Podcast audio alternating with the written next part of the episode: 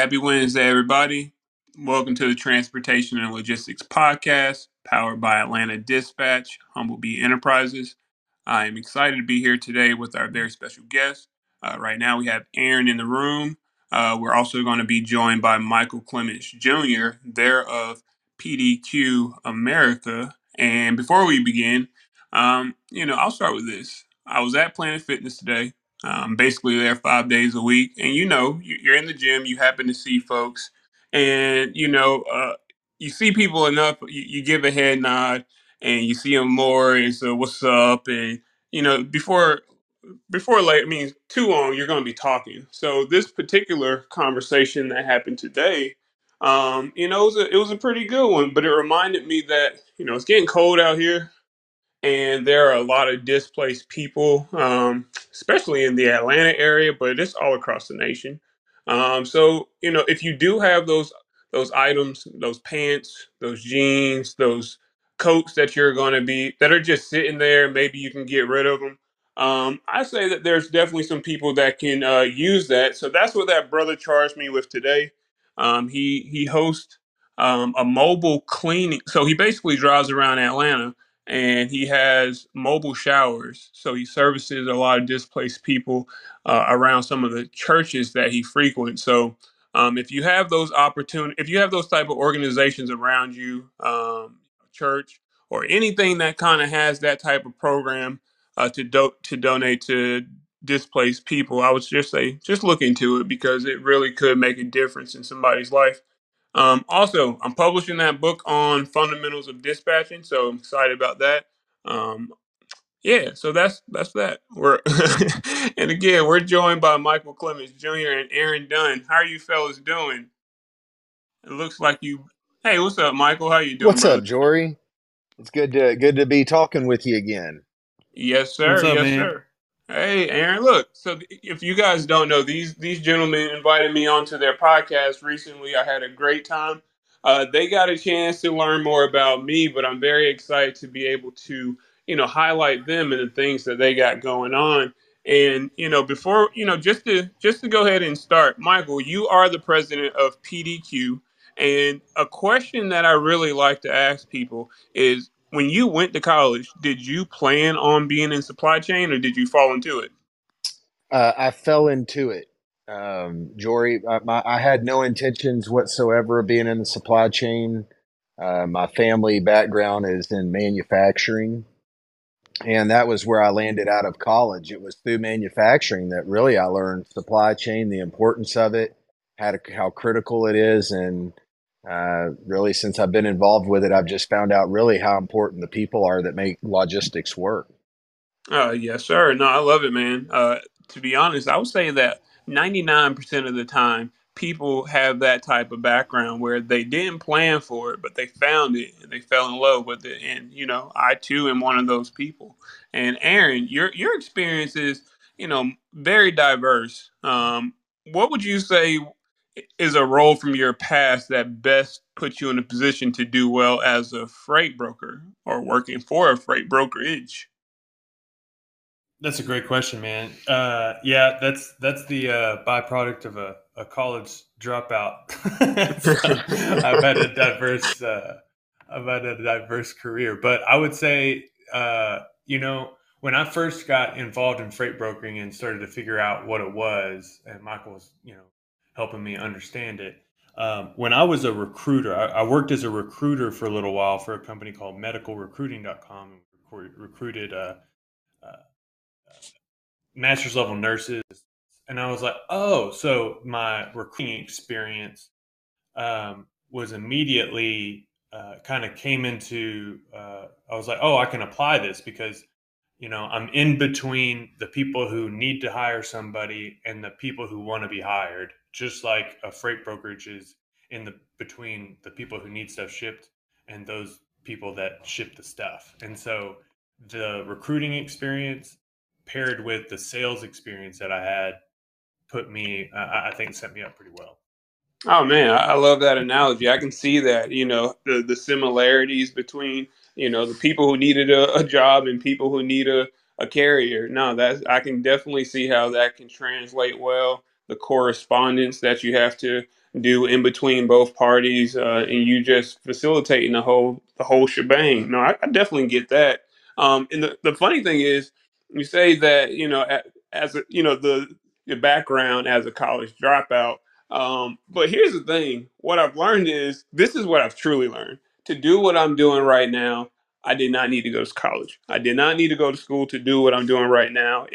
You know, I, I've gotten a nice network, but um, to do what I do, what I'm doing, the things that I love to do, um, I did not need to go to school for that. So, um, if people are listening in, um, make your choice. But you know, there are a lot of options out here. Just know that.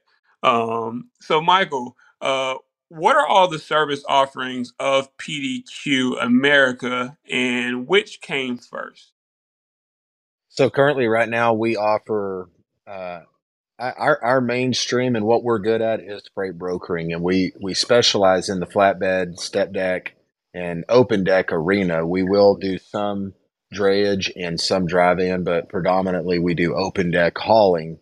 Uh, that's not exactly how I started off in the business. Uh, it was it was with trucks, uh, and just like most folks, I started off with a gooseneck trailer and a hotshot truck. So it was a it was a uh, used F four fifty that the dealership had that someone traded it in with a trailer. So it was a truck and trailer package deal. Um, and they were really just trying to get rid of it. It was an older piece of equipment. Got that truck and trailer started and uh, started adding trucks from there. Uh, it took about probably eight months before I began seeing that I could not afford to just continue adding a truck every time someone had a load. And I, it, it, it really what what what kind of happened with our business story was was we we worked in the oil and gas industry and it was kind of like okay we we would haul for one customer and then we we started hauling for more and more and the more phone calls we got, the more I wanted to take care of them. Well, I would just call the bank and I would say, "Hey, I need, I need to get another loan." And it was it was going okay for a while, but eventually you you start running up this debt, and as as that debt started to run up, uh, the oil and gas industry at the time, this was 2014, 2015, uh, the oil and gas industry started to go down. Well, while it was peaking, I kind of said, well, you know, I, I, see all these brokers that I'm getting loads from to get back to Texas. I wonder if I could just move some of these loads I get from customers through a brokerage. And so in my mind, I was like, well, other people do it. I don't know why I can't. Um, and from there, I started learning more about what brokers did. And and I'll tell you, really, what a driving force for us to be a brokerage was really working with at the time a lot of really bad brokers. Mm-hmm. Um, the customer service level of brokerages at the time was was very poor. There were, really there was none on the carrier side, and so even if you go back to early documents in our business, like our very first carrier packet and things, I put a story in there that basically just said one of the reasons why we got in the brokering business was because I, I, knew there could be a higher level of broker. And and I feel like nowadays I feel like there is almost more of a customer service aspect than there was just five, six, seven years ago for the carrier side of it. Um, and, and, what you deal with on the dispatch side. I, I, I, like to hope that brokerages have gotten better with that. But um, back to your question though, um, I started off on the trucking side of it, and eventually my my business ran out, and I was stuck with a lot of trucks and trailers that I didn't know what to do I, I didn't know what to do with all of it. And uh, I started having to sell the equipment to pay back the loans that I had, but I still had my brokerage license and I still had customers calling me that needed some loads moved here and there, but it wasn't at the rate that it was to keep. We at our peak, we were at 13 trucks, and well, essentially, man, it just it, it hit a wall, and so it kind of forced my hand on the brokerage, and so I started looking at the technology, what all went into it, how to build a brokerage, and probably 2016, 2017, that's what I set out to really do was start trying to create a brokerage that would help our area where we live in East Texas from a customer service point of view and be able to service the oil field, which was something that not a whole lot of brokers uh, were doing at the time. Mm, gotcha, gotcha. And you said East Texas. How far from Houston? So we're about three and a half hours north of Houston, where we're located. Oh, okay. um, Yeah, we're so we're about an hour e- hour west of Shreveport, three and a half hours north of Houston, and a couple hours east of Dallas. Okay, gotcha, gotcha. I don't know if you guys are going to be in Houston this weekend for Freight Fest, but uh, that's going to be Brother Ramel's um, inaugural conference. Uh, so I'm very excited about that. I'm not going to be there this year, but I'm definitely going to be there in the future. Um, so if you guys are listening in in Texas, you better get those tickets quick because I think they're almost sold out. Okay, but look, as far as uh, you know, you started in trucking and then you know that's kind of risky. that's kind of risky, you know, seeing the opportunity and you know getting the advancement to uh, you know get the equipment to to I guess to scale up for those things. I mean, they I've seen it more so in the golden age of trucking where people were getting money hand over fist, but you know, what gave you the I guess the courage to do that, you know, back then because um I wasn't in trucking at that time, but were the rates really good like to to say, okay, I'm to I'm to make such a huge, you know, risk? I would say it was a product of our area more than anything. I mean, where we're at, uh, in a lot of ways, as long it doesn't really matter what the economy's doing, as long as oil and gas is is is just doing okay.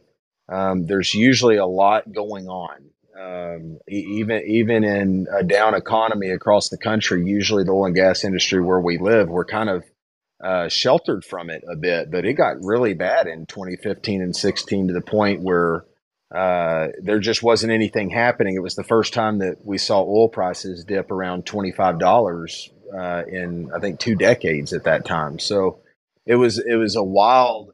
It was kind of a wild time, and and just being you know in really my first decade of work, only halfway through it, you know I don't have all this experience, you know, and you hear people in the industry that are saying, "Oh, well, it's just a cycle; it goes through cycles," and and it's so funny. You hear the same thing in freight. You know, the same thing I heard in oil and gas and in manufacturing. You hear in supply chain. It's all cycles. It's all cycles. And as you grow, as you grow up and you and you you stay in the industry, you really see it all is just cycles. You have to prepare for the worst days when you're having your best days. You don't you don't start counting everything and saying, "Hey, we're we're going to be amazing at this." And thank thank goodness that whenever we were making a little money when we started, uh, it wasn't one of those things where I was running out and spending it as fast as I could, which is one of the way, reasons why I didn't get in too much of a financial bind. I mean, I did have a lot of loan, loans and no loads coming in, but you know, we survived it. But you, you, you know, you learn, you, you take those experiences though, Jory, and, and you say, Hey, it doesn't matter what I'm confronted with in business. As long as I have the right people and the right resources around me, there, there's usually there's going to be a way out. And that was one of the reasons I was encouraged to start trucking for millennials is because I, at one time I was that guy with one or two trucks thinking that I was going to take over the world, right? And you soon realize that in this trucking business,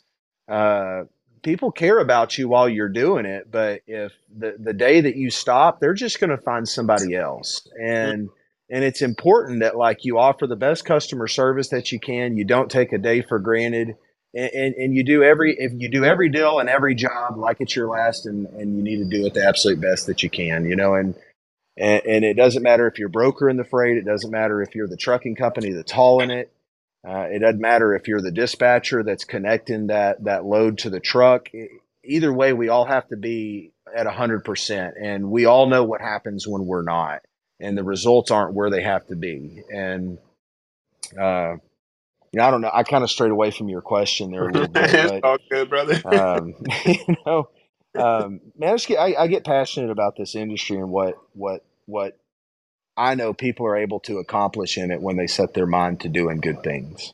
Right. No, I love it. I love it. You got to give the game if you uh if you learn by going up the rough side of the mountain. So I'm happy you guys uh, have that that content out there. I'm definitely going to touch on that a lot more um, later on. Um, as far so, Aaron, um, speaking about PDQ America, you know, you guys are freight brokers. Are you looking to expand your carrier base of dependable drivers? And uh, I guess just segue into what are the requ- the requirements for the folks who are listening in that do have those flatbeds or the hot shots. Um, and potentially even the ones that do a heavy haul. Yeah, I mean, always, always, always looking to expand the the connections and carrier base, and you know, beyond that, deepen it. You know, um, so as far as like requirements go, you know, DOT, MC number, you know, Mm. those like the basics. Uh, you know, some some skin in the game. Um, as far as the, you know, we we we we don't work with uh, carriers that don't have a lot. Uh, it- like if you're working with like a new MC number, so uh, we do require six months of work um, to to start booking loads with us. Um, but you know, outside of that, you know, as long as you are communicative and reasonable, and you know, uh, and and transparent, you know, we'll work with just about everybody. I mean, you know, as far as the requirements go, um, as long as you're, of course, safe. Uh, we do checks when it comes to, you know, what are your what are your safer scores look like? You know, what does your equipment look like? Have you been, you know, uh, do you got some tickets on your record? That kind of stuff. Uh, we do some compliance checks on that. So, got to make sure your driver scores are are good, your equipment scores are good. Got to make sure you've got some experience in the business, and then you know, over and beyond that, it's you know, does a does the load actually make sense for you to take in terms of you know, is the is the rate that you need reasonable for our customer? Um, is uh is uh is is the way that you communicate or the dispatcher communicates to us giving us the confidence and, and the trust for us to trust you on this on this load um, and i mean once those boxes are checked i mean we're good to go and we love working with people on a regular basis i mean tomorrow i, I just think about like so like i mean we, we do a lot of our freight in in texas a lot of it originates in texas but we have opportunities in wyoming Oklahoma, Louisiana, California, Florida, Pennsylvania. I mean, all across the country. So, uh, you know, you never know where you know something might pop up or where we might need somebody. So, flatbed, step deck, heavy haul, forty foot hot shots. That's that's our main that's our main mode. And then beyond that, we have some dry van opportunities and some drayage stuff out of Port of Houston um, that we're that we're working on now. Um, it's always good to have you know some people who can do some of those small parcels too, because we do like a lot of oil field work. But yeah, if if anybody's interested in working with us, we're definitely interested in working with them.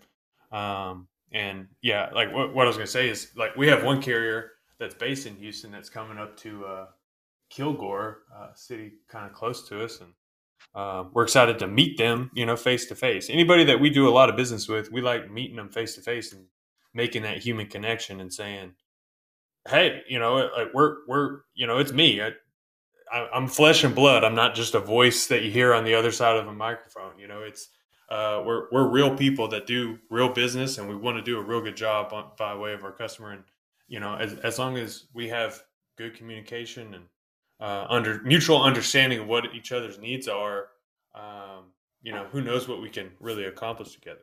No, I love it. I definitely love it. And um, you know, I do have a quite a few folks who are seeking consistent drayage opportunities out of the port of Houston.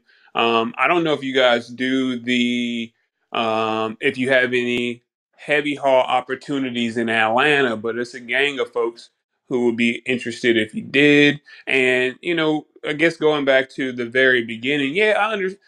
I don't think people can really be mad when brokerages have, you know, a minimum age requirement on the MC. You know, you do want to see the skin in the game. You want to make sure that uh, they got the carrier has something to lose. that they're not they're not just going to run off with the freight and start a new MC and you know go from there. So um, if people are listening, it's up to the the broker's discretion on what that will be. I mean, maybe sometimes it's tied to the insurance um, and what the insurance will allow that broker to, um, you know, what type of carriers they'll allow to um, run, uh, move the freight. But at the end of the day, I respect it, and what is heavy haul for the folks who don't know? Like, what what what describes heavy haul? Hey, uh, Jory, real quick, and and I just I want to touch on it because we were you just mentioned in the the time like the six months or three months or one year. Oh yeah, yeah, yeah. And, it. and I, I can remember whenever we, we I first got into it and there was a I don't even know if they're around anymore, but I think it was like Bear Bear Logistics or something. And man, I would get sucker rods from them all the time and we would haul them from Longview down to College Station. So we, we hauled these all the time. Well, I couldn't work for them though for the first year. And so I would call and always call in their loads. And, you know, I even tried to like, hey, you know, we've been in business now 10 months. I'd call back, we've been in business 11 months. And they made me hold strong. Well, man, the day we hit our one year, I called and the lady was like, all right, we can work together now. And, mm-hmm.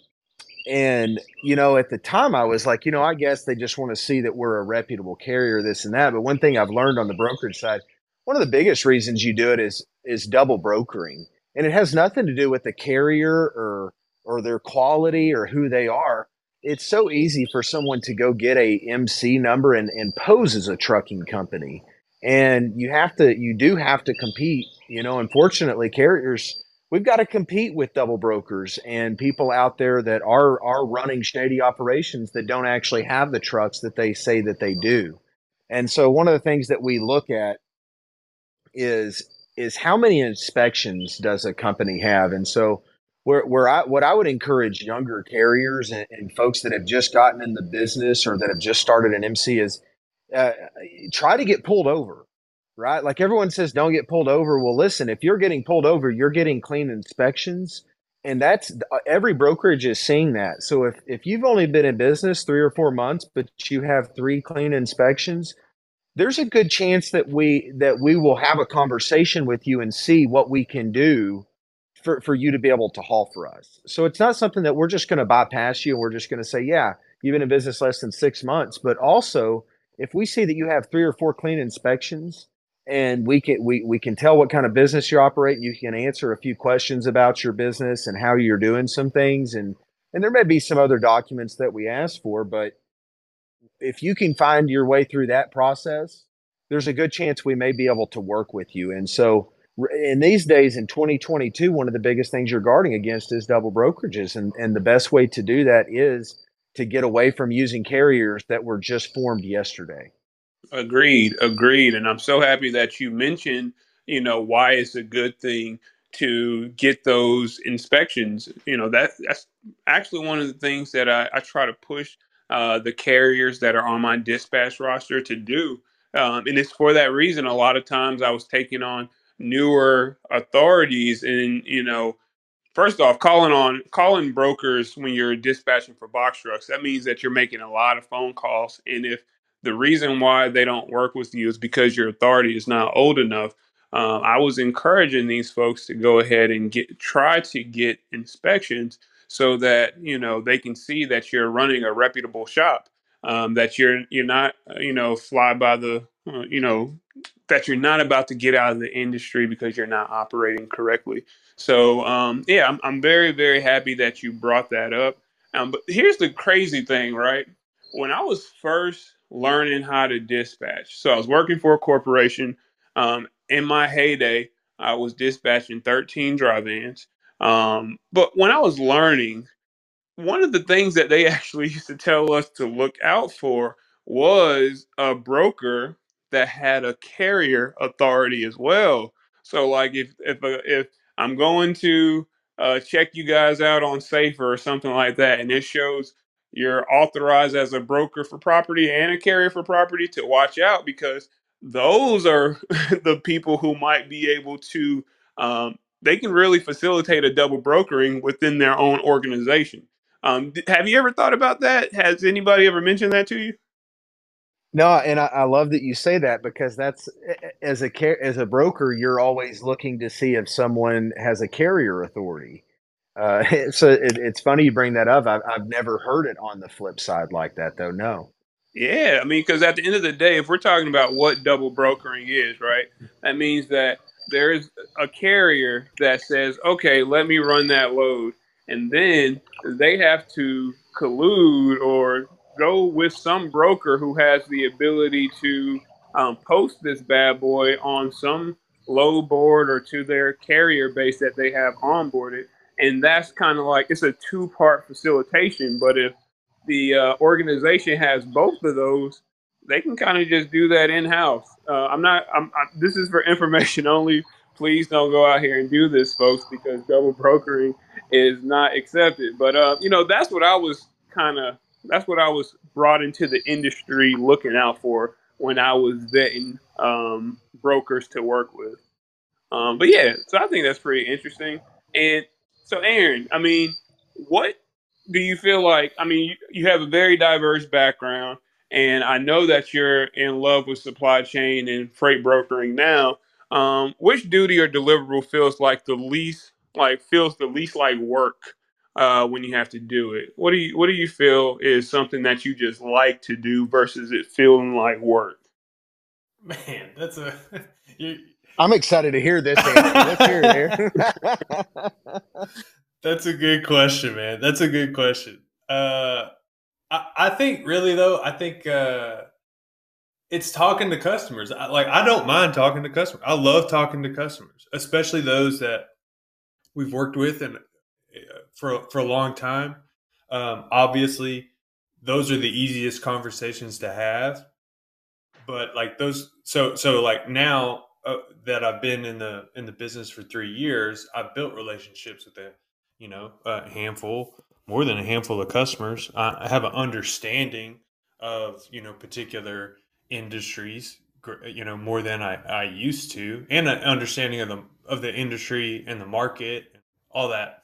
And so, anytime that I get to speak with a customer and help them solve a problem, uh, and know that that customer's looking to me to help them solve it, that's where it doesn't really feel like work. Like that's that. I guess that's like where the most important part of my work comes in when a customer needs something. But when I'm talking to a customer and I'm just like, "Hey, man, how's it going?" You know, like what what's what's construction looking like right now? Like what you know, are you building anything? What's what big projects are you doing? Like what what are you up to in the next month or two? Or when I have a customer call me that quits one position. This happened this week. Quits one position at one company, goes to a different company, and calls me and says, "Hey, man, I just really appreciated the the the way you worked with me at the past place, and you know, I I started talking about you, you know, from the first week that I that I, I started over here because I want to work with you over here." Like that makes me feel like, man, that you know that that's that's not work. That's that's I'm making some kind of difference uh, and the work that we do is important uh, for other businesses. So that, that's how I'd answer that. Nice, nice. I love it, brother. I definitely love that. And I actually have to tell you congratulations because uh, you recently earned your CTB. What is that? what is it? And you know what? You know, tell the people who've never heard of it what that means, and you know why is it important. Yeah, so the uh, the CTB is a certified transportation broker, and it's a, a certification, one hundred percent, you know, elective uh, that is administered. It's it's a test administered by the Transportation Intermediaries Association, or TIA, which is our kind of the industry. Um, I don't know how you would say a uh, uh organization that uh, advocates and represents the freight brokering industry or the intermediaries in the industry um, and not only advocates but like via government but also facilitates different educational opportunities to help people further in their career and so um, i was introduced to the ctb program by michael and pdq america and uh, uh, we, we've implemented it as part of the training that we do at PDQ.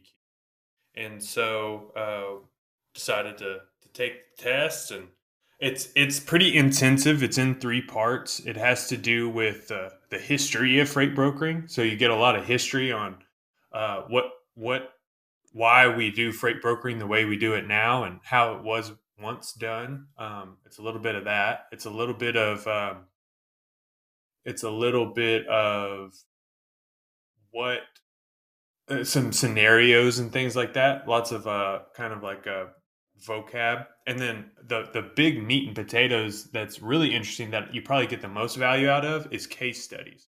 So like when you if if you're in a freight brokerage, especially like if if you're in one that's not very big, you know, I, I don't I can't speak for any other freight brokerage because I've never worked in a big one, but I can imagine that there's a lot. I mean, with the industry as dense it is as it is, with so much to learn in freight, uh, any additional education that you can get is going to be insightful and help you. And so, like what what the CTB does is introduce you to a lot of different scenarios that you just might not be aware of.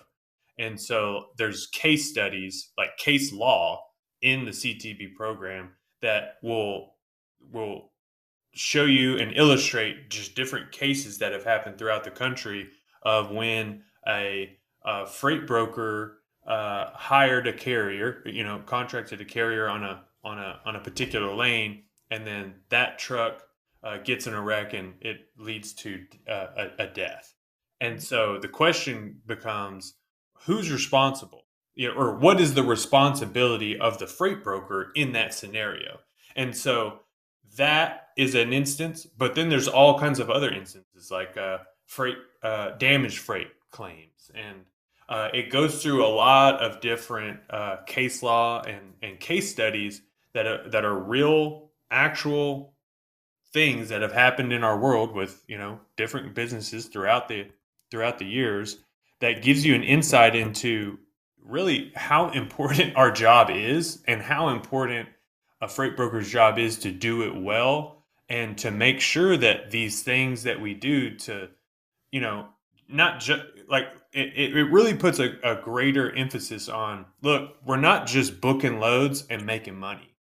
We are facilitating and arranging transportation of expensive equipment that is transported on really expensive equipment that is driven by people who are extremely important and uh, you know are, are are members of other people's families that navigate highways that are filled with families that look like yours. And if something goes wrong, people could die.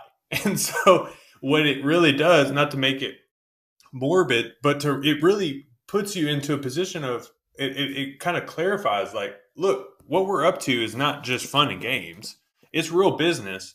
And um, if we don't do it right, then people could get hurt. And, you know, aside from that, like, what is the best way to to kind of do these things. It really, to me, helps you refine and and it it, it makes it um, it makes you a more well-rounded professional um, when when you go through the process of of getting your CTB certification because you learn some of these nuances in a greater depth and thankfully you learn them first before you're on the other end of a lawsuit and learning it the hard way. You're learning it, and you you can you can you can say, okay, well, the reason that I'm doing this, you know, check on safety records or checking the MC or I'm I'm I'm asking these type of questions or what have you is because you know it's it's it's for safety. It's for it's to make sure that things actually go the way that they're supposed to go and uh, not just you know i'm not just trying to book a load you know, to get to, to get a load off my back and uh, get my boss off my back or, or, or whatever, like, uh, you know, or, or to make some money, you know, it's, it's, it's about more than that. So um, the CTB is a, a really great uh, course that kind of gives you a, a, a, in-depth look at, at that. And um, that's really just kind of the beginning. There's a lot of different education models that the TIA uh, provides. Well, I love it. I love it that it's a part of your uh, your, your organization's training program. Uh, I think that is a beautiful thing when people are able to get educated, and that also makes me happy that you have that, and you're in this, um, you know, this highly visible spot as a podcaster. You know, a content creator. You guys have. Uh, let's talk about your podcast, okay? Um, you know, how does it feel? All right, so what's the name of your podcast? Anybody? Trucking for Millennials. Hey, see, I love that name. That that that right there was uh, for me. You know, I saw that name. I was like, I, I think I want to listen to this because they're talking about my my my type of people. So what are they talking about there? And you know, have you guys have, have you got? I know you've been doing this for a while. Let's let's get those uh, details out there. When did the po- podcast get started? What year? Aaron, we started in August of 2019. Yeah. Okay. Okay. Yeah, August yeah. of 2019. And how many episodes deep are we right now? Oh, Aaron, what are we? Uh, 160 plus? Woo. Almost once. Yeah, I think it's like 178, 168. Oh, I love it. I love it. I love the longevity, the fact that you guys are committed to this. Uh, I've been doing this bad boy for two years, so the fact that you guys been doing it longer and uh, you you have that number of episodes, uh, I applaud you. Um, you know, where can the people find your content if they're listening right now and they wanted to uh, see what the millennials are talking about in trucking? Uh, so the podcast is available on the Apple Podcast app, Spotify, YouTube, uh, and then pdqamerica.com slash podcast. Uh, so, you know, pretty much whatever device you're on, you're able to go check out the podcast if you're a podcaster. Okay. Well, look, this question can uh can be for either one of you, but the whole point is what's the biggest gem, the biggest tip, or the biggest piece of game you've gotten from one of the folks, one of your guests that's been on your podcast? Actually, let's go with both of you. Uh, starting with Michael, what what would you say has been the biggest piece of game you've gotten from somebody that you've interviewed? I'd like to Man. thank Jory for shooting me bail there. right. you know it's it's kind of two parts one is just the quality of people that you come across in the logistics industry and it's drivers it's dispatchers it's brokers it's the people that are working on the legal side of it it's people that are working in the insurance business it's the folks that are working on capitol hill it's the folks that are working at diesel repair shops the people that are working on electric trucks and trying to figure out what how, how an automated truck can drive like uh, on the podcast we we it doesn't say trucking for millennials uh, in Texas or trucking for millennials in flatbed or trucking for millennials in diesel trucks like it's trucking for millennials like we cover we cover the industry and it's been so much fun to be able to touch so many other parts of the industry that if I wasn't on the podcast, I could probably reach out to these people and, and, and some of them may would have a conversation with me. But when you're able to approach them through the podcast, the questions, the answers, uh, the analysis, the news, the things that you're able to get from folks on these podcasts is just tremendous. And you know, I'm sure we're all the same. We get push notifications on our phone for news articles all day long, uh, all day long.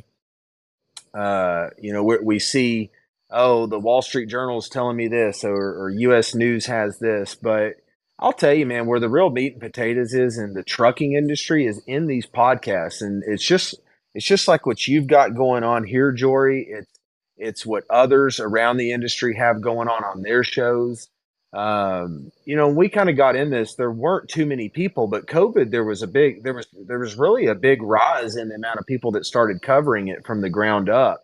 And it's been absolutely tremendous to see the quality of news and how much you can hear. Uh, you know, I think it's CNBC has Squawk on the Street. Like, man, you want to hear what's happening on the street? Check out these podcasts and check out shows just like yours. And just like trucking for millennials, I think that's where the real news is happening. And that's where you can find out what's actually going on in our industry, not with somebody in a collar with a camera in front of them is telling you, right? That, that has nothing to do with the trucking business. So I think the greatest takeaway is just how, how exciting and how beneficial the speakers on these shows can be. Um, I, I, you know, I think Aaron and I are a dime a dozen in this industry, but man, there are some great folks out here that are able to talk about what they're doing. I maybe I won't throw Aaron in that bucket, but sometimes I say, why does anybody listen to me on a podcast? And I'm and I and then I have to remind myself they don't. They listen to our guests. no, I feel it, brother. I do, and you, you're right. Um, there is a different level of um, openness, transparency when you when you invite somebody to speak on a podcast versus just you know, hitting up, hit them up randomly, you know, giving a phone call or something like that. So uh, it is a it is a pleasure to be on this side of the content creation because um, you know being able to extrapolate that that knowledge uh, and put it in such a presentable way for um, you know my listenership or just the folks who want the game it does make me feel like i'm making a difference um, what about you aaron did you have anything uh, that came to mind about uh, something you've gotten the biggest piece of gain from a, a interviewee Man, I, I think that for me, I, I'd echo most of what uh, Michael said. I, I think that I agree with him wholeheartedly. I think like there's not like a key like gem or piece and or even a person because so many of them have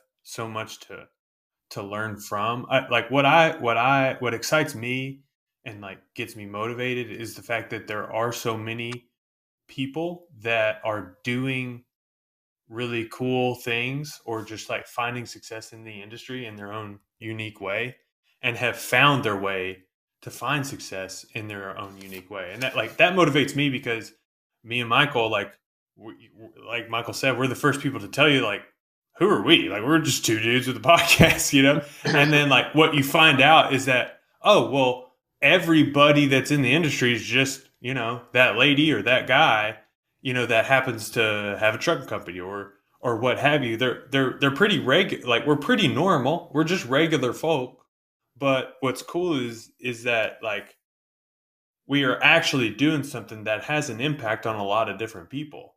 And um, what what what is really cool is that there's so many different role models.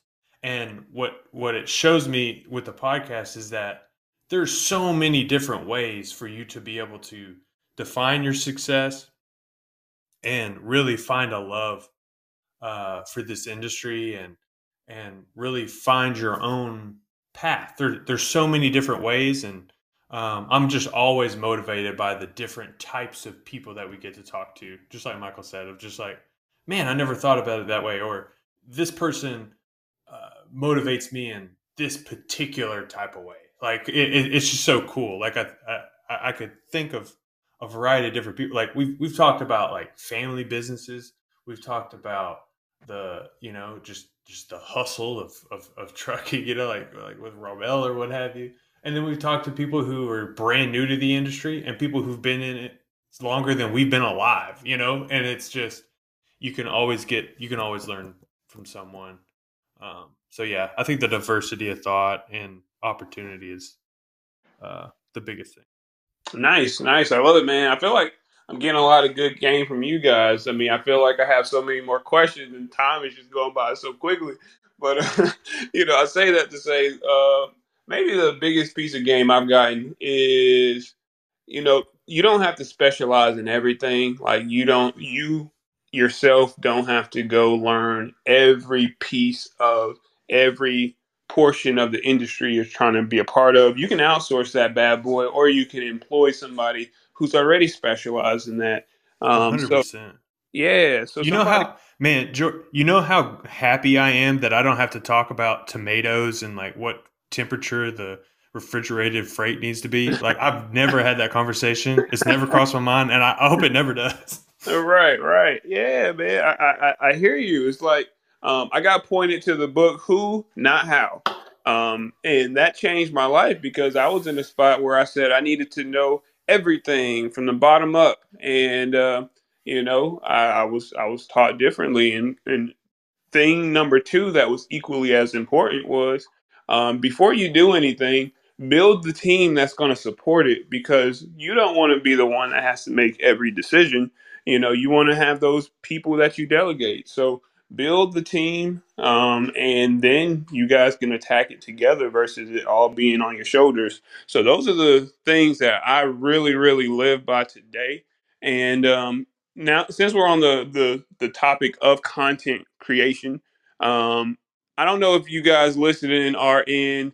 Uh, on YouTube and have your own channels and all that good stuff, but they just allowed you to create your own handles. So um, if you haven't already, go ahead and sign into your YouTube account and you know go ahead and get the handle that you want the most. And that kind of leads me back to you aaron because you also host another podcast StrongCom. What does that mean StrongCom? This man did his research. Hey uh, hey yeah StrongCom brother. What's up yeah well uh man you know as far as the content goes like i will i will also be the first to admit like with pdq with be, man, when it comes to like booking freight, talking to customers, you know, figuring out the operational solves that we need to figure out, uh, sometimes that content goes by the wayside. So um, we keep the podcast going. It's humming every week. Uh, but there's so much more that we could be doing. I always look at like, man, there's so much uh, more opportunity out there, like on YouTube or or what have you. And um, uh, yeah. So anyway, I, I just like you, you motivate me, Jory, to be like, man, what more can we do? And I'm actually kind of in process of getting the YouTube uh, for PDQ America uh, kind of restarted, and I'm excited to to be at Freight Fest uh, to kind of do like a kind of a, a vlog style event. Talking about content, but uh, to to answer your question, StrongCom, uh, it's just kind of a I've been involved with podcasting for a while. That's really how Michael and I got connected. Uh, he wanted to do the Trucking for Millennials podcast. I thought it was an awesome idea. Didn't know anything about logistics and freight, so podcasting was really the way that I got into trucking.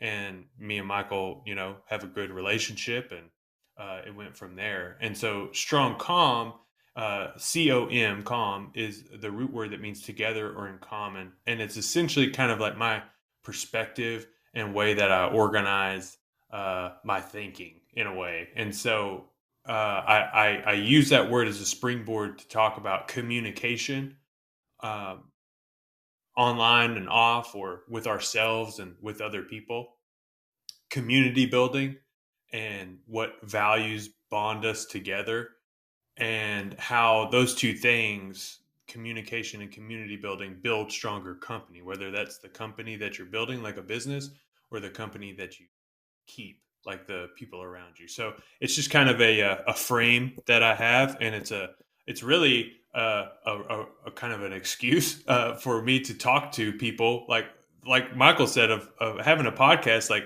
there's a lot of people that I think are really interesting that I think other people should know. And so sometimes I just I'm inspired by an individual and I'm like, well, they're a good communicator. They're a great community builder. They're a great business person. I want to know what their thoughts are on these different subjects. And that's how I kind of frame the conversation.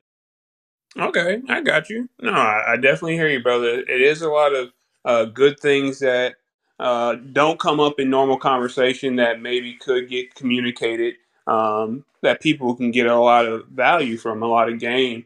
Um, interesting thing is you know, I talk to my wife all the time because she's a singer and she knows a lot of singer songwriters. And I just tell her how they have so much power uh, and just musicians as a whole because of how powerful music is. And, you know, it can it can really influence uh, people who, who are listening to it, their decision making and all that kind of stuff.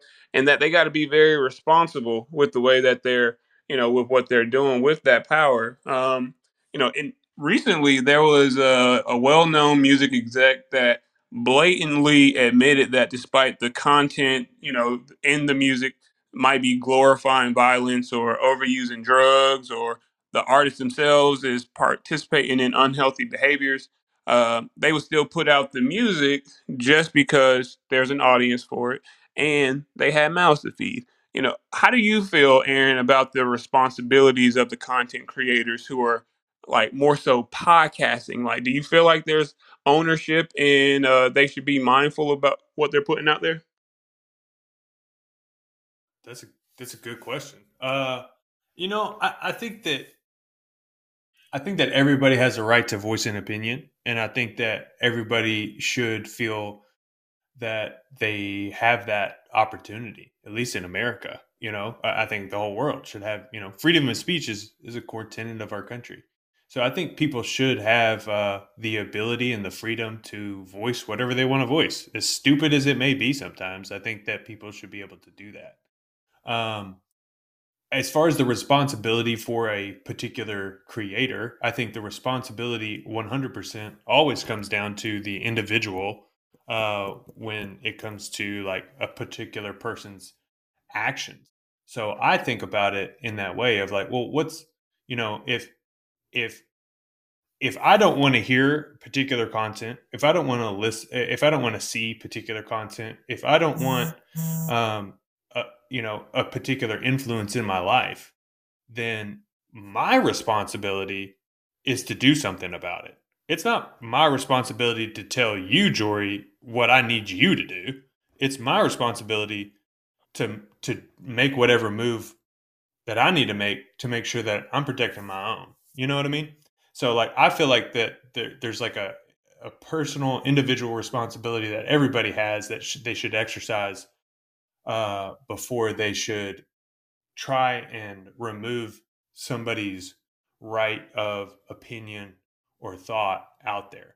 I, you know, I, I think there is something to be said for people that are in grand powers of uh, uh, great influence, like you know. But at the same time, you know, um, I, you know, you, th- you like the, you know, a, a president comes to mind, you know, Kanye West comes to mind, and, and those, uh, you know, uh, for example, of like, well, you know, what about them? I think they should have the same rights and stuff, but uh, at the same time, um, you know, that's a that, that's a that's a I don't have the solve for it, but um, hey, they just seem to be more like Charles Barkley and say, "I am not a role model." You know, just come out and say it. Hey, I'm not a role model.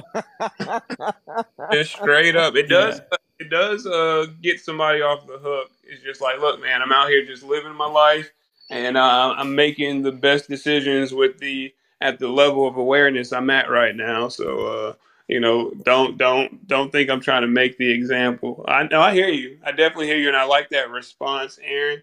Um, I agree with you, brother. At the end of the day, uh, Michael, you know, for you, um, I did want to bring it back because I know that our time is coming close. Um, you know, so PDQ America offers both the you still you still do carrier services, correct? Uh, when you say carrier services, what? Like, what do, you, you have uh, equipment? Like, are you guys asset based and sometimes move freight with your own equipment? Yes, so I do have we we have some owner operators that lease on equipment with us. I personally do not own any more equipment with the company. Um, I, I went some different routes as time went on, and and have been able to, you know, I kind of started seeing there's other ways to expand our business and also expand others, and that's that's been from an asset perspective. That's how we've been growing our business since. Okay. So since you started as a carrier and you, you know, grew into a broker, do you feel like you relate to both of the plights? You know what I mean? As far as uh, what a broker is thinking they deserve versus what a carrier feels like they're owed and all those type of things. Do you feel like you you align with both plights or do you align with more one more than the other? Oh man, I, I think business in general is just like working out. I should have started yesterday. Mm. Um, it's it's like there's never a right time besides right now, and you're always going to feel like you're behind. Um, I, I definitely, man. Whenever I was only a carrier, I, I had I had a lot of issues with brokers. Um, now that we're a broker, I think there's carriers that at times have issues with uh, with us. Like it's it's almost a formality of the industry. I think whatever hat you're wearing, you know, as we as we run loads with our own trucks and we have to find backhauls and things, we still deal with the same challenges that others may feel like they're dealing with us. But I will say, whenever you've been on both sides of it, you start to understand this the perspective of both, and, and just how like you and I had a great discussion on our episode of Trucking for Millennials, where we discussed kind of dispatching and and the issues that brokers have with it, the issues that dispatchers have with it. As we go back and forth and have this dialogue, it starts to really open up and you start to understand each other's side better. And something in 2014 that wasn't there is there weren't podcasts. There wasn't a whole lot of content out there telling me that the broker really wasn't trying to screw me. And, you know, now I feel like there's content out there that says there's better brokers, there's better carriers, there's people in the industry that you don't want to work with, but there's more people in the industry that you do and should work with. Uh, so to say that, like, I feel like we were, you know, whenever it comes to like a rates lower or should this this this truck be taking that rate, I think it boils down to what is your business, what can it handle, and we're not the type of brokerage that we just go with the lowest uh, with the lowest quote. We don't just go with the carrier that comes in with the best rate or says, "Yeah, I'll take it for this." Uh, we look at a lot of things. You know, what is your success rate? How have you worked with other brokerages? Have you worked with us before? If you have worked with us, what was that experience like? And I'm sure that whenever I was hauling loads for brokers, that that was the that was probably very similar to what they were looking at as well. But man, I'll tell you, I, I understand the frustrations with calling a brokerage, and all you really need is a couple of hundred dollars more to be profitable on a load, and they will just not give it to you. And it, it is it is a sick feeling, especially whenever you finally give in and just take the load, and you know you're not getting what you should. It's a sick feeling, and I, I hate that it's part of the industry. But I, I don't think that there's I used to take it a lot more personal than probably I would now. I got you. I got you. I hear you, brother. Um, you mentioned that you know even to this day, sometimes you have to get back hauls, and you know, do you feel like it's kind of a catch twenty two? You know, maybe your carrier side grow like your asset side is growing, so you're working with uh, more shippers, and they they look real good, but you can't work with them as a broker because you met them as a carrier. Like, do you feel like it's a catch twenty two in there somewhere? Uh, no, I, I don't. I, I think I understood it from the from the get go, right? Like what what each shot is, and and I was talking to somebody about this the other day. Like, listen, especially in the oil field, there's some there's a question you have to ask yourself very early on: is Am I willing to break the rules to get a load there? And it's almost what every hotshot trucking company and every small trucking business at some point is going to have to ask themselves: is Am I willing to break hours or break the law to be able to get a load there? And the first time you're asked that question, you know, I compared it to playing blackjack. And I, I don't know if, if either one of y'all gamble or not, but when you play blackjack, you know, and you land on 16, one of the worst strategies that you can have in the game is alternating and just going with your in quotes gut.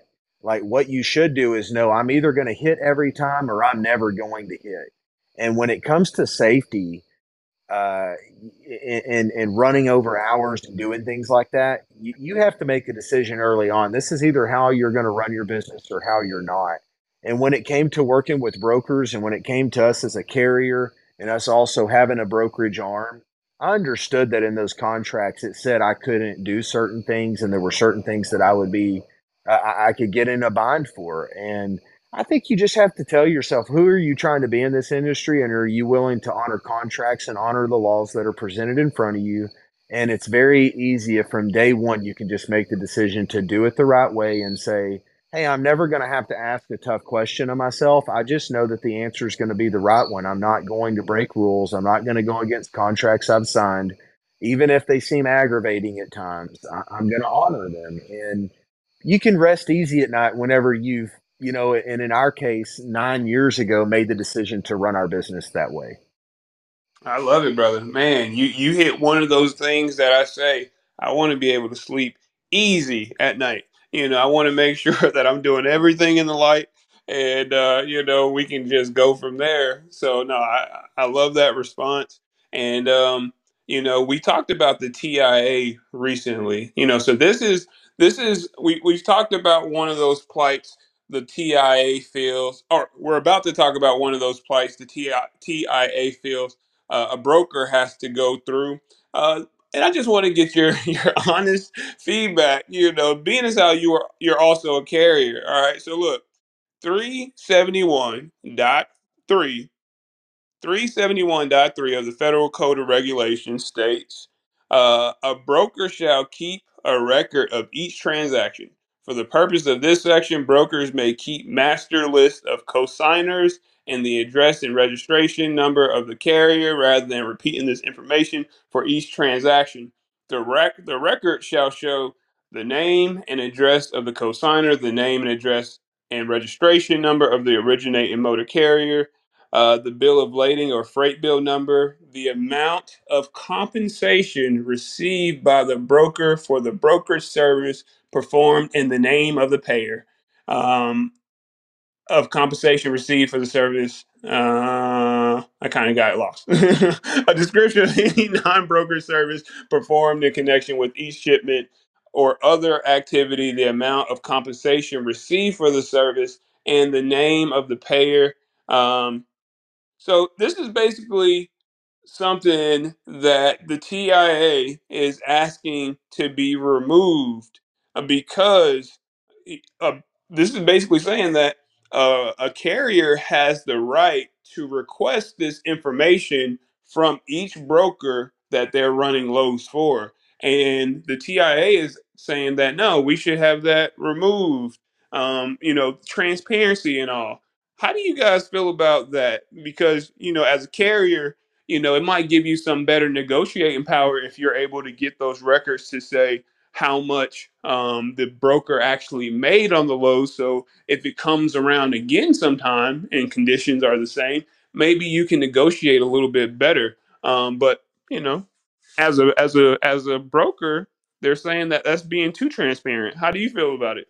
Michael. Michael. Uh, I thought I thought I thought Aaron was gonna get this one first. you know, I got I mean, you, brother. I'll, I'll, I'll I'll warm you here. I'll, I'll go first, Michael, because I'll, I'll just warm you up. so I I know what you're talking about, Jory, and this has been a conversation that you know OOIDA has like beat the drum on this and championed it uh, uh for a long, long time and I can and I know why they do it. They're the owner operator independent driver association. So of course it's in the best interest of drivers to know what brokers are making on every load. Uh, the TIA's argument is kind of like, well, you don't go into any other place of business and then demand and and, and say, hey, Mr. Business Owner, I know you bought these at wholesale prices and you're selling to me at retail prices um, how about you tell me the wholesale price and then we'll negotiate based on what I know now instead of the value of what this is at this point. And so the TIA is saying that, you know, that's that like this this clause or what have you is sort of like doing that to any other business and it doesn't exist in any other business. So why should it exist for ours? And uh, I agree with that. I, I, I, think it's kind of ridiculous. Um, I don't think it really helps anybody. And I think we can do a lot of good businesses, good business with truck drivers and carriers, um, just the way that we have always been, thousands and thousands and thousands of times over every single day, um, without introducing this whole nother layer of what's fair in this whole transaction um, because you know um, I know truck drivers have costs, but so do brokers. So that's that's kind of my take. I'll let Michael go now. All right. Well, when whenever how I look at it, Jory is it, Aaron brings up a good point we don't go to McDonald's and ask them how much did you spend on this burger before you buy it, or even after I bought it and ate it, and then said how much did you actually spend? I know I spent four dollars on it, but what did you spend? You know, to be honest, we may not actually want to know what McDonald's spent to make that burger, but but how I look at it with freight is yes, I understand the rules that brokerages have, and that if a carrier comes by our office, you know, we can disclose certain information uh, and, and, may even be required to. Uh, but how I look at it is, I, have never had a carrier that wanted to come in and look at. I, have never had a one a carrier that did want to come in and look at it. So I, I understand this this rule gets thrown out there quite a bit, but I think one of the things we have to ask ourselves is how many carriers are actually wanting to do this uh, how many carriers actually want to go by brokerage, go to their office, and on paper see what the amount was that the the broker got paid? And and one thing that I've learned from being on the brokerage side of it that it's not what you think. Um, I, I, know what I used to think it was, and then I, now I see what it actually is. Um, and it's tough. You know, I, I think we have to look at it from as a carrier. We have to look at it and say not every freight brokerage is the first or second largest or leading freight brokerage in North America, right? Like we're we're not all that. Um, some of us are mom and pop businesses out here trying to support eight eight families, ten families, just like these small trucking companies are. And the last way we're going to do it is is is is make it you know hitting a lick on one load at the expense of one of one of our best carriers. It just doesn't make sense in our business. And what I've learned in small brokerages is you can do that for a period of time but if you're someone that's been in business for 5 10 15 years there's a good chance you're not taking any more than you than you should i think what the, the what's in question is that number of what is fair and what should the broker be taking and you know it, it's i think it's different on every single load and and to your question of what do i think about the law being removed or whether it's there um, you know, all I'll say is that no carriers actually, I haven't had an issue with a carrier coming to our office and wanting to know that as a carrier. I've never went to a brokerage's office and asked that information. Um, I, I, don't really have enough time in my day to worry about that. I know that if I got the load and I moved on and, and we did it, that is what it is. Um, but I, I think that you just gotta you just gotta trust the industry and trust the rates that you're getting. And if, if you're so caught up in it that you think you need to go to someone's office and check out their rates, then you may need to start taking a look at your own business and how you're operating it. Because if if your if your margins in your business is depending on whether that whether that trucking company or brokerage is carrying a 20% margin or a 15% margin then that that's not enough for to warrant I think the interest that so many people have taken. And I would also like to say who is it really carriers doing this or is it more of the talking heads in the industry that are stirring this stuff up?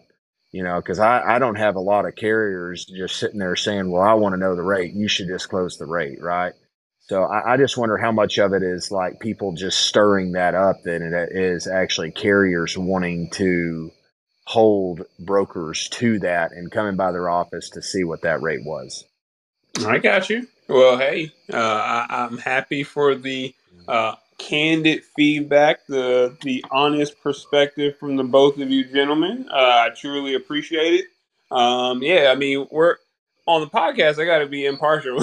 you know, I'm just here to to talk. You know, versus how I feel about the situation. But I'm I'm definitely happy that you guys Jory, able- I mean, you, you, know, before before like what what's I guess I want to ask though. You and you asked us on our on our podcast a question. So what what do you think on that? Like you know, from a dispatcher's perspective, you obviously talk to a lot more brokers than I do on a day to day basis. So what's your thought on that law uh, or, or yeah. that ruling? Well, to be honest, I think that it was put in there for a purpose. So I wouldn't take it out. I mean, if it's in there, I would keep it in there. And for the people who want to uh, leverage it in the ways that it's written, I would say go ahead, let them do what they need to do. Um, but yeah, I'm not, I'm not. It, it's nothing more than that. It's, if it's in there, it was written for a reason. So um, you know, if it's just, I don't see any other. I don't. I don't really have a, a that's that's what I'm going to say on that response. It's just if it's in there, um, and you know it was written in there for some purpose. I, I do think that the people who are interested in using that information uh, should be able to. I guess that's uh, the the formal response of you know just like Aaron with you know uh, anybody can speak what they want to speak. you know, so it's mm-hmm. it's the same thing. If it's in there uh, and people want to use it, um, use that that um, that clause to get information, uh, I would say okay. Um, so yeah, but that's my perspective now because I have always represented the carriers. Um, you know, everything that I've done in this industry has been uh, supporting either uh, a driver, uh, a corporation of, with 600, 700 drivers, um, or you know my my owner operators that I dispatch for. So that's always been my perspective in the way that I've seen the industry. Um, if I was in the position of a brokerage, maybe I would see things differently. Uh, but right now, I would go with that one. Um, but yeah, so that's I mean, I appreciate you you asking me the question, Michael. You, you got to, you know. So I think I think that's a fair answer. I, I, will give you that. I think it's a fair answer, and it's a good question. It really is, and I think it's one that, like, you know, I mean, we're not going to solve it here here tonight, but I, I, definitely think it's a good question, and it really has gained a lot more attention over the last year and a half. Yeah, no doubt about it. No doubt about it. Um, well, look, I mean, I know that we're closing out. Um, I did want to throw this out there for the people who are interested, maybe in the Atlanta area. I'm a part of a, a group called the Atlanta Logistics Connection, and we uh we host two golf tournaments uh, each year. So we just did ours uh, in October, you know, so it's November second now. So yeah, last month we did one, and uh, you know, I know that Michael. What are you shooting in golf these days?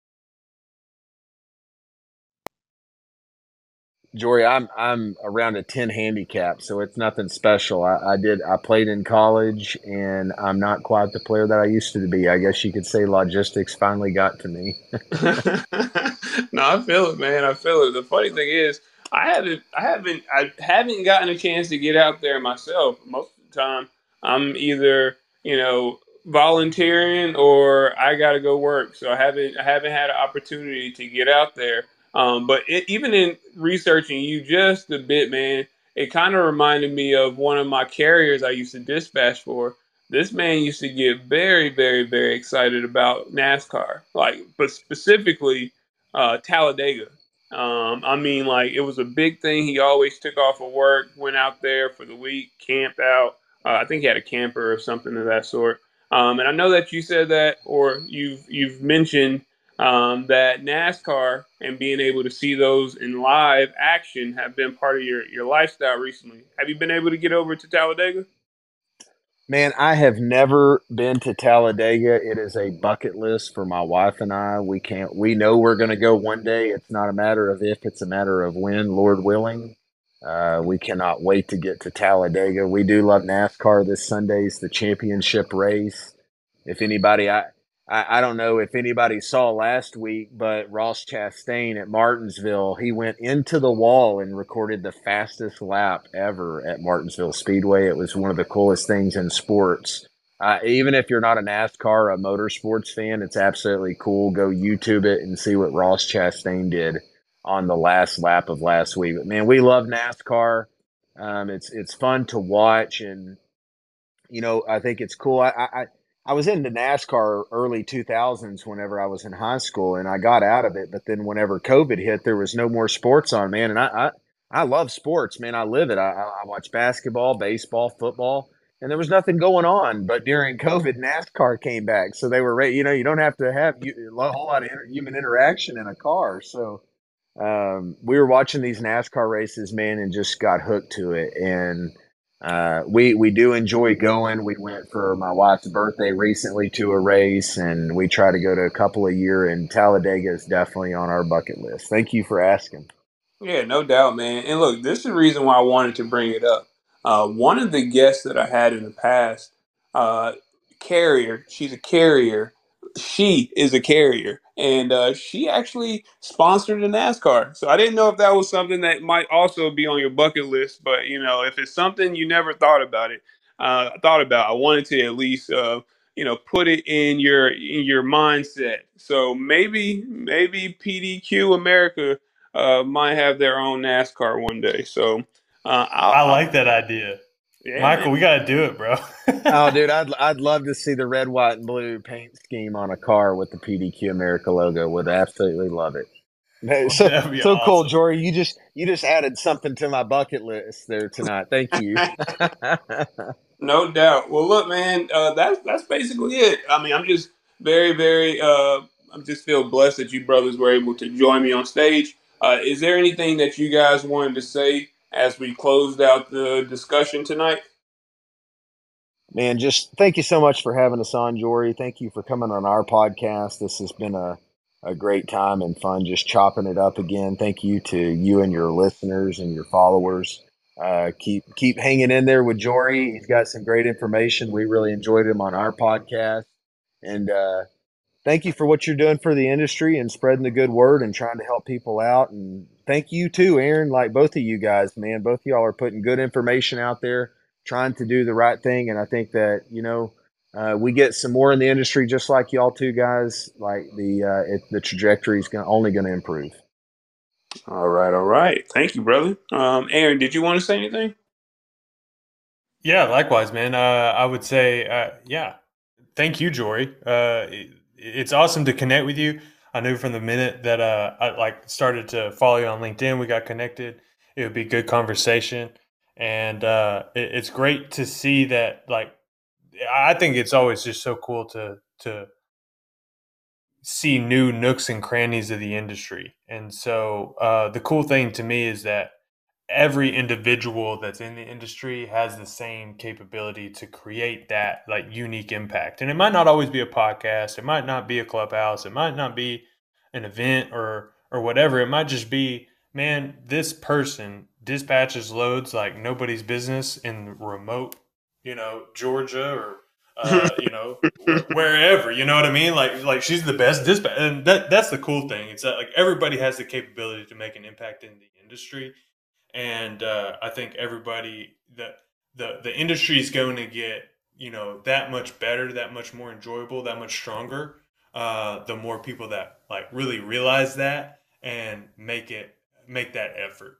So I would encourage everybody everybody to continue making that effort and uh, connect with us. I mean, we like to do business with people that uh, we we get introduced with through stuff like this. So uh, follow me or follow PDQ America on you know Instagram. Listen to the show. If you want to be a guest on the show, you can hit us up. And I mean, we'll we we we have an open door policy pretty much, and so uh, you know eh, the the invite is open. All right, cool, cool, cool. Well, I love it. Thank you again, gentlemen. Uh, next week, folks, we are going to be interviewing uh, a compliance specialist. So, uh, oh no, actually, I'm getting ahead of myself. That's two weeks from now. Next week, you know how we talked about who, not how? Well, this might be that resource so that you can, uh, you know, get those virtual assistants or those people from offshore for maybe a little bit more of an economical rate. Uh, you know, so tune in next week. Also on Monday, we're going to be tuning in with uh, Freightwaves sonar team. We missed it this week just because our brother Zach was traveling to the Freightwaves conference. Uh, but he is going to be back this coming Monday. So tune in just like every other week, 7:30, to find out where to position your trucks to take advantage of market conditions. And uh, I guess if you're a broker, where to be, where you can actually make those uh, margins. So uh, thank you again, everybody, for the continued support. God bless you. Peace.